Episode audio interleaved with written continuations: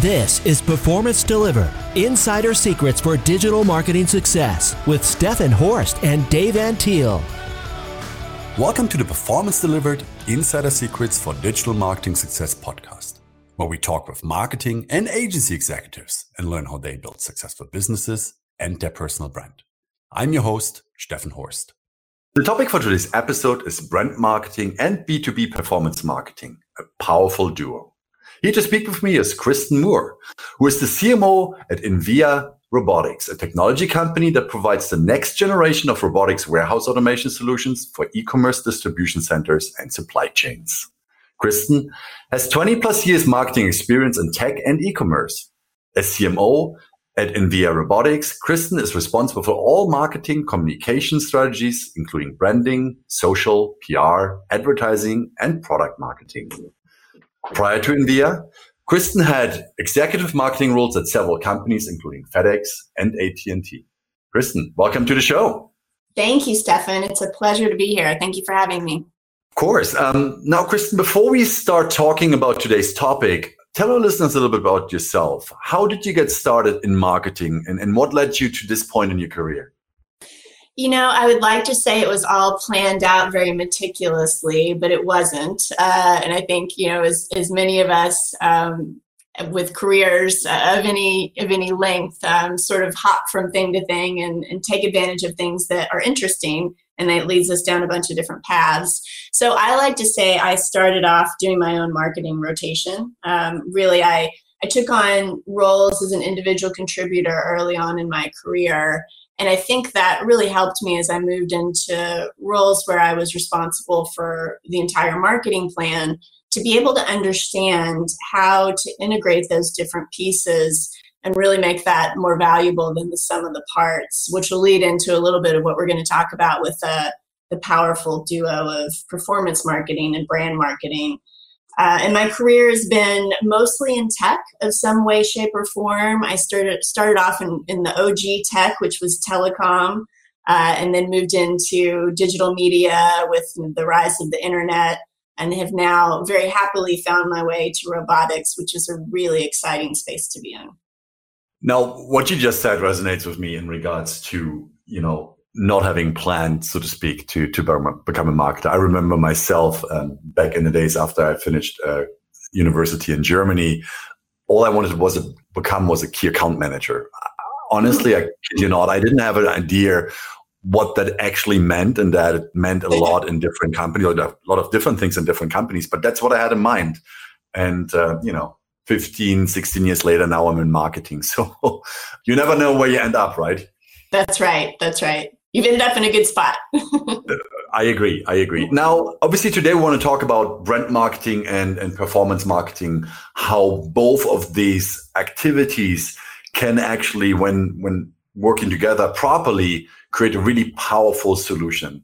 So, how can brand marketing help performance marketing be more successful from your perspective, Kristen?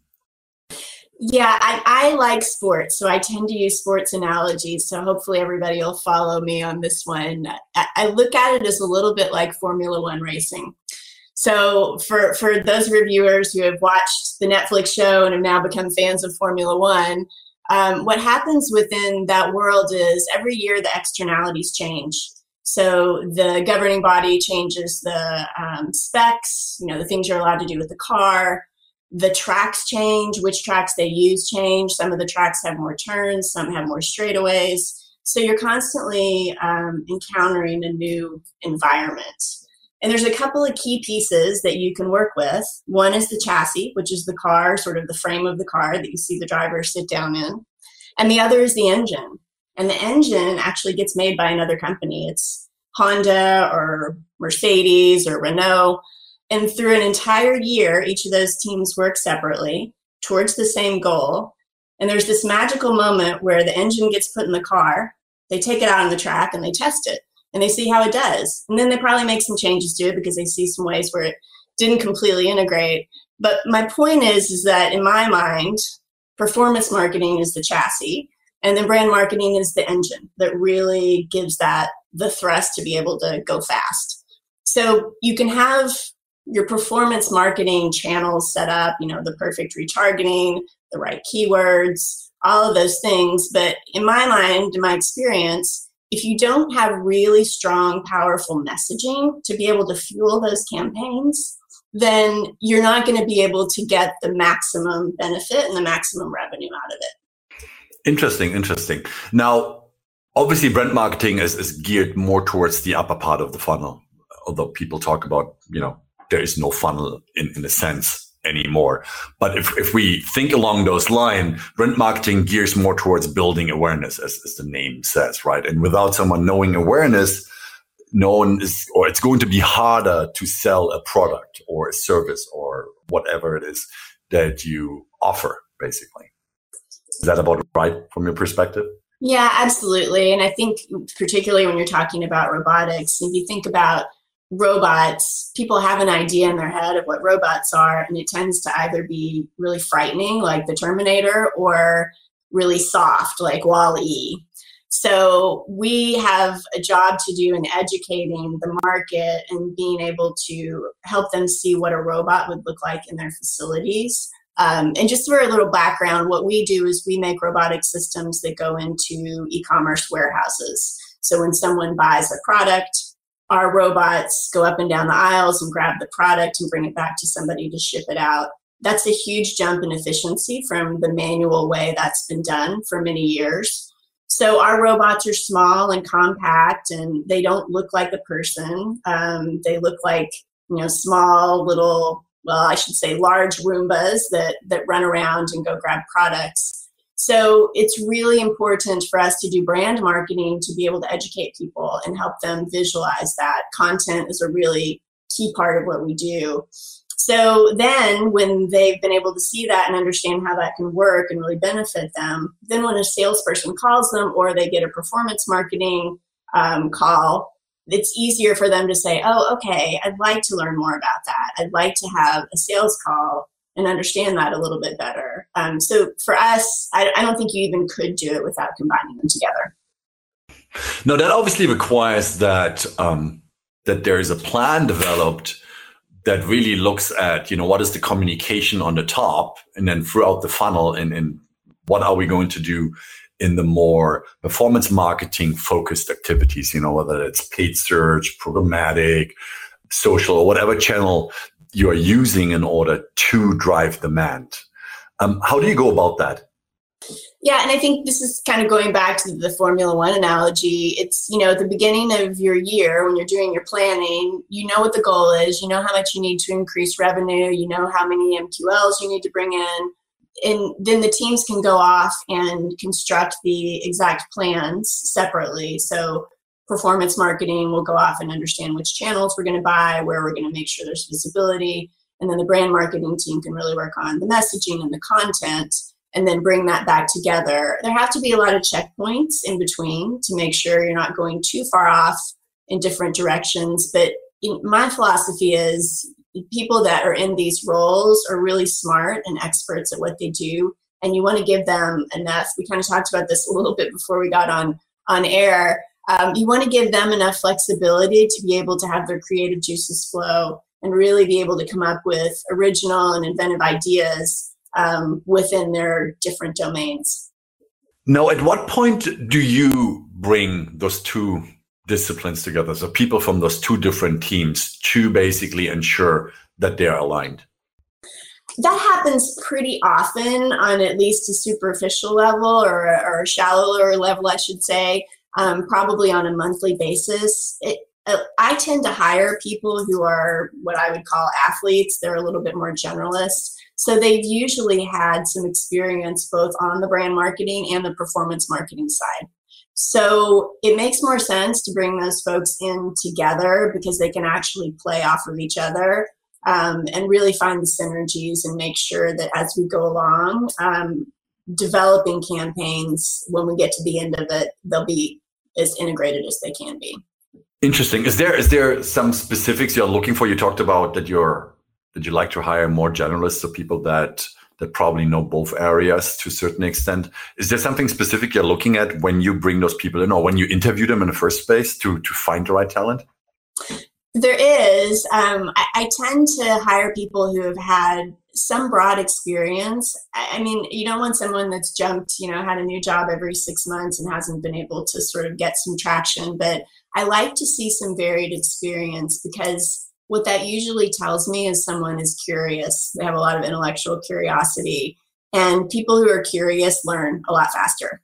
so when you bring somebody into robotics, there's there's a lot to learn. It can get extremely technical and so it's going to have to be someone that is really interested and wants to spend the time, you know, going deep and trying to understand how it works. So I find that people who have been able to um, succeed in different verticals or in different functions usually do much better because they're more agile. Mm-hmm. Mm-hmm. Now, Kristen, these days I have a lot of conversations with um, with people from different companies. And it feels like everyone just wants to focus on performance marketing. They all want to just, you know, scrape the barrel at the bottom of the barrel and, and take everyone who's there out and, and, and convert them as quick as possible. But no one seems to really think about the fact that at some point, the barrel is going to be empty, right? And then you need to do something in order to bring new people in. But for a long time, people don't think about that that needs to be an investment, an upfront investment that's not going to yield results tomorrow when you start today. How do you approach showing that doing brand advertising and performance advertising together is actually impacting key sales metrics? Yeah, you're right, Stephan. This is this has been an age-old problem with brand marketing. One of the reasons why I think we all are so enamored with performance marketing is because we can't measure brand marketing accurately. It's it's really impossible. You can give proxies and direction, um, but that's not what investors want to hear or what your CEO wants to hear. So, I, you know, what I can say is that when we have, so for example, when I've constructed a quarter where we have performance marketing aligned with the push and brand marketing. I can show in the next quarter that we've reduced the sales time or that we have gotten uh, the lead to opportunity conversion to be higher because those leads that come in that have been educated and that understand what it is that we're selling just have a lot less friction in the funnel. So once they get to a salesperson, the salesperson isn't having to spend their time educating them on what automation is they can spend their time talking about what the benefits are and doing the ROI analysis. So it takes a little bit of time to be able to to show that that effect, um, and some of it's directional. You know, there has to be a little bit of faith, but it's pretty strong to be able to say, in this quarter I didn't do any brand marketing, in this quarter I did a lot, and I kept performance marketing consistent, and in the quarter where I did both, I reduced the sales cycle. That's that's interesting. Now, as I'm having a lot of conversations uh, lately with, um, with, with peers of yours um, about you know sales and marketing and generating demand, there's always one point that everyone we seem to talk about, which is you know quality of leads and and creating creating feedback from the sales side on which leads are actually of higher quality and therefore move down the funnel and become an opportunity and hopefully a sale versus the leads that just have very low quality. How do you approach that? How do you work with your sales counterpart in establishing a feedback loop or, or some form of feedback that helps you, the marketing side, fine tune the activity? Because at the end of the day, you know, you not only want to fine tune the performance marketing side, but you also need to fine tune the brand marketing part because that's where the engagement basically starts. Yes, I'm very fortunate in the role that I'm in now. I have a fantastic partner, my CRO. And the thing that's been great about him is he trusts me. He knows that I know how to do marketing, and I know he knows how to do sales really well. Um, and neither one of us want to get in each other's jobs. So I think part of its relationship and trust. You know i can have candid conversations with the sales team and really understand you know why one lead worked better than another and really start to dig into it. So that line of communication is open. And i spend a lot of time actually you know i listen on sales calls and uh, look at some of the communications from the sales team to see how they're communicating and make sure that that aligns with how we're communicating from a marketing perspective. If I can help, you know, improve that, or if there's some things that we can take from the sales um, sort of line of, of uh, speaking and bring that into the marketing side as well. Now, do you use do you use any technology, or is it more anecdotal information that are being shared from the sales side?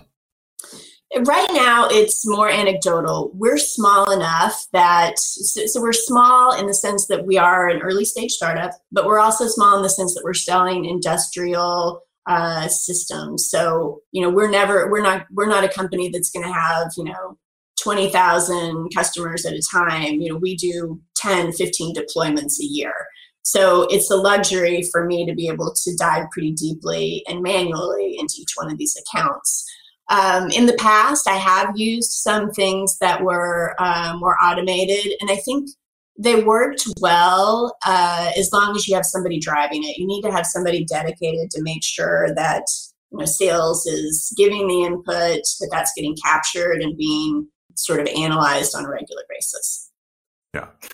How do you align B2B marketing and performance marketing um, so that the output is what you're looking for in, in increased quality of leads, but also leads moving quicker through the sales funnel. Do you do you do specific activities with the two teams um, so that the messaging is is aligned? That you know the the brand messaging is picked up on the performance marketing side. How do you work in regards to audiences? Which, as you just said, you know you have a rather small audience side, I assume. Um, how, how do you do that? Yeah, and it's this is really a page from the performance marketing book. We do test, measure, and optimize, right? So we'll take, you know, one line of messaging that emphasizes a particular feature of the the service, and we'll we'll plot that up against um, a different message that's going to show a different feature of the service. And so we really do test things. We do the A/B testing to make sure that we're getting some quantitative data on what's working. Um, so I think that's the main thing that we do. I mean, other than that, it's uh, again getting a lot of feedback from the sales team on on what's resonating within the marketplace. We also do some um, more formalized research, you know, with customers and being able to do some quantitative research to understand things like what are trade offs that they're that they're willing to make between pricing and some of the features that we offer. So we do get some data that sort of fuels both the performance and the brand side.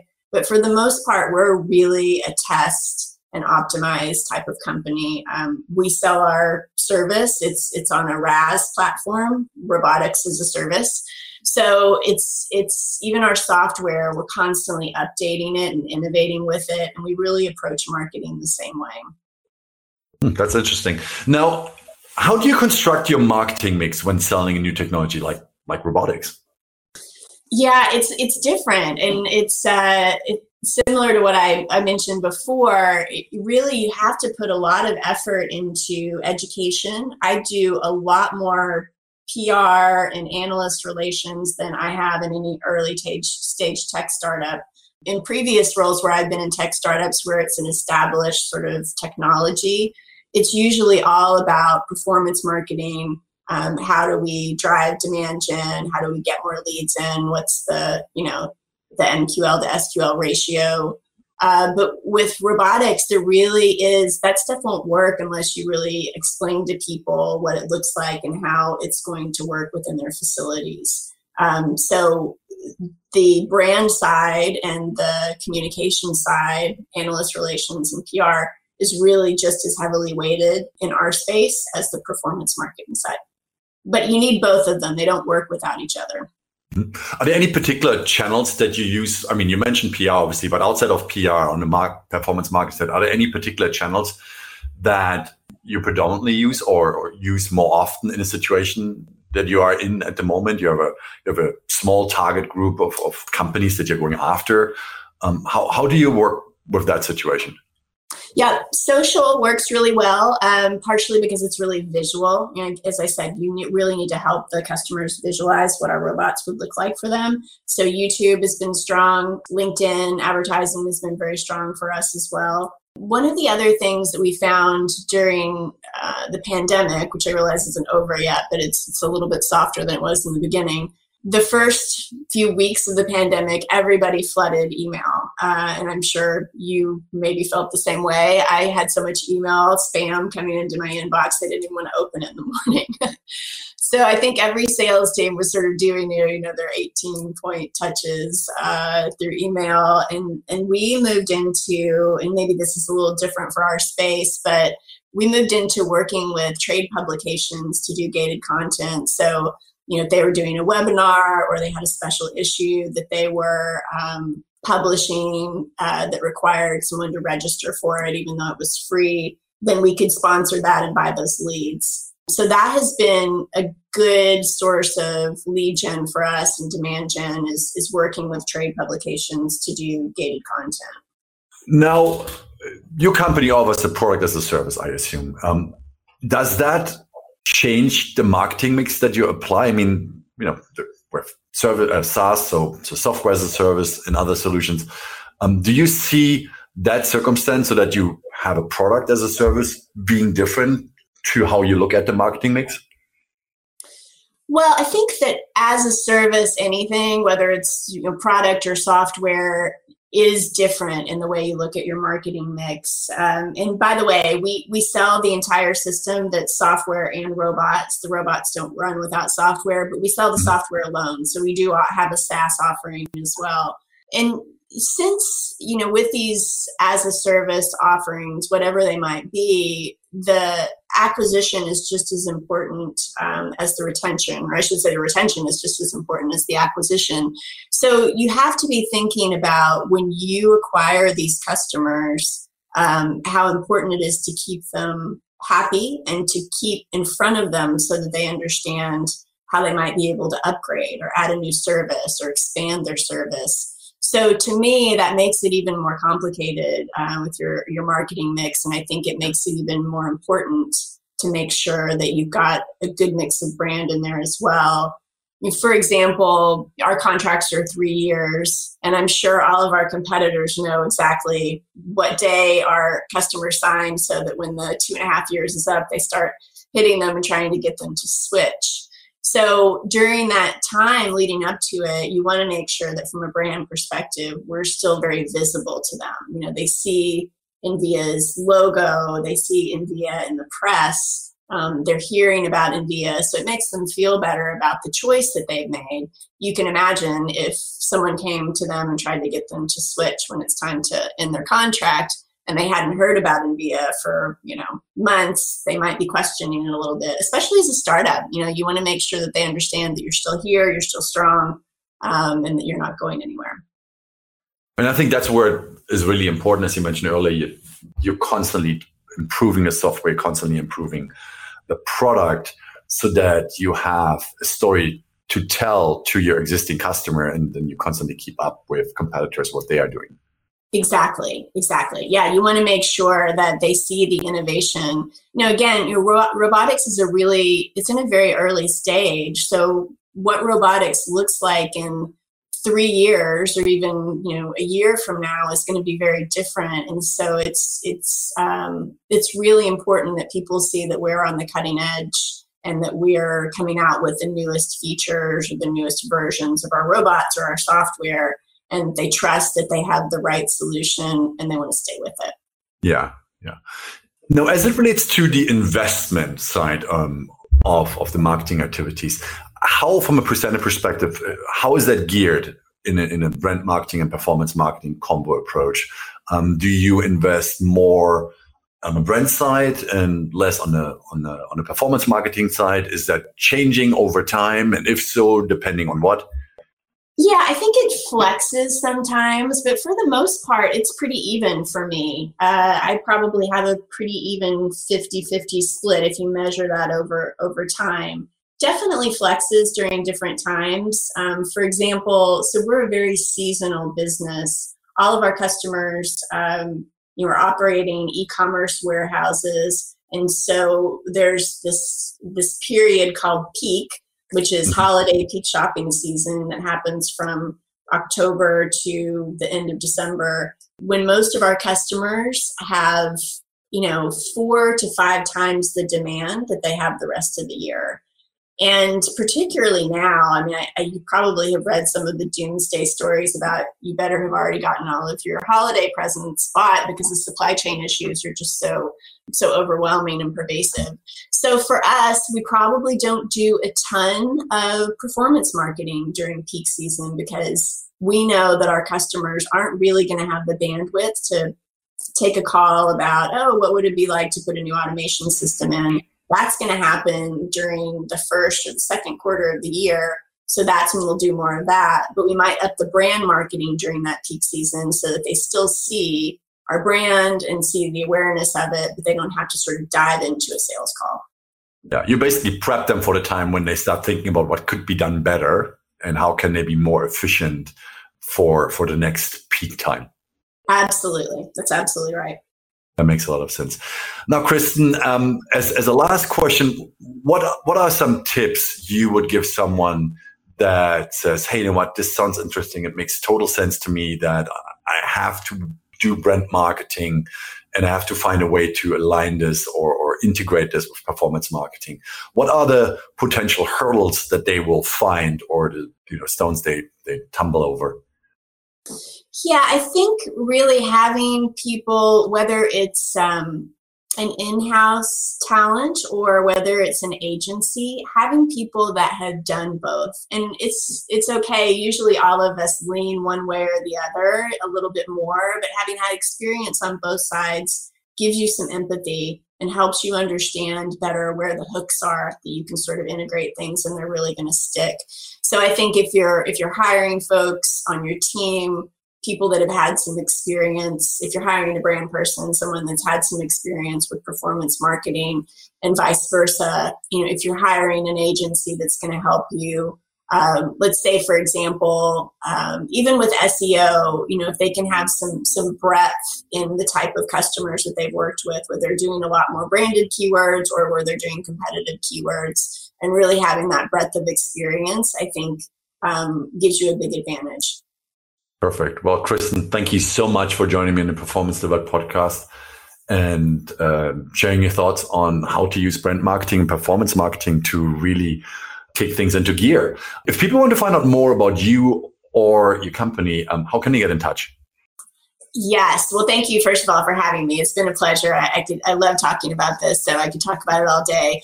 Our, our website is www.inviarobotics.com all one word inVia Robotics and go there and, and see what we're doing. I think we're doing some really innovative things. It's always fun to learn about automation too. We've tried to get some good visuals in there. Um, you can also visit our YouTube page. There's a lot of fun videos there about how the robots work. Perfect, perfect. Well, thanks everyone for listening. If you like the Performance Delivered podcast, please subscribe to us or leave us a review on iTunes or your favorite podcast application. If you want to find out more about Symphonic Digital, you can visit us at symphonicdigital.com or follow us on Twitter at SymphonicHQ. Thanks again and see you next time. Performance Delivered is sponsored by Symphonic Digital. Discover audience focused and data driven digital marketing solutions for small and medium businesses at symphonicdigital.com.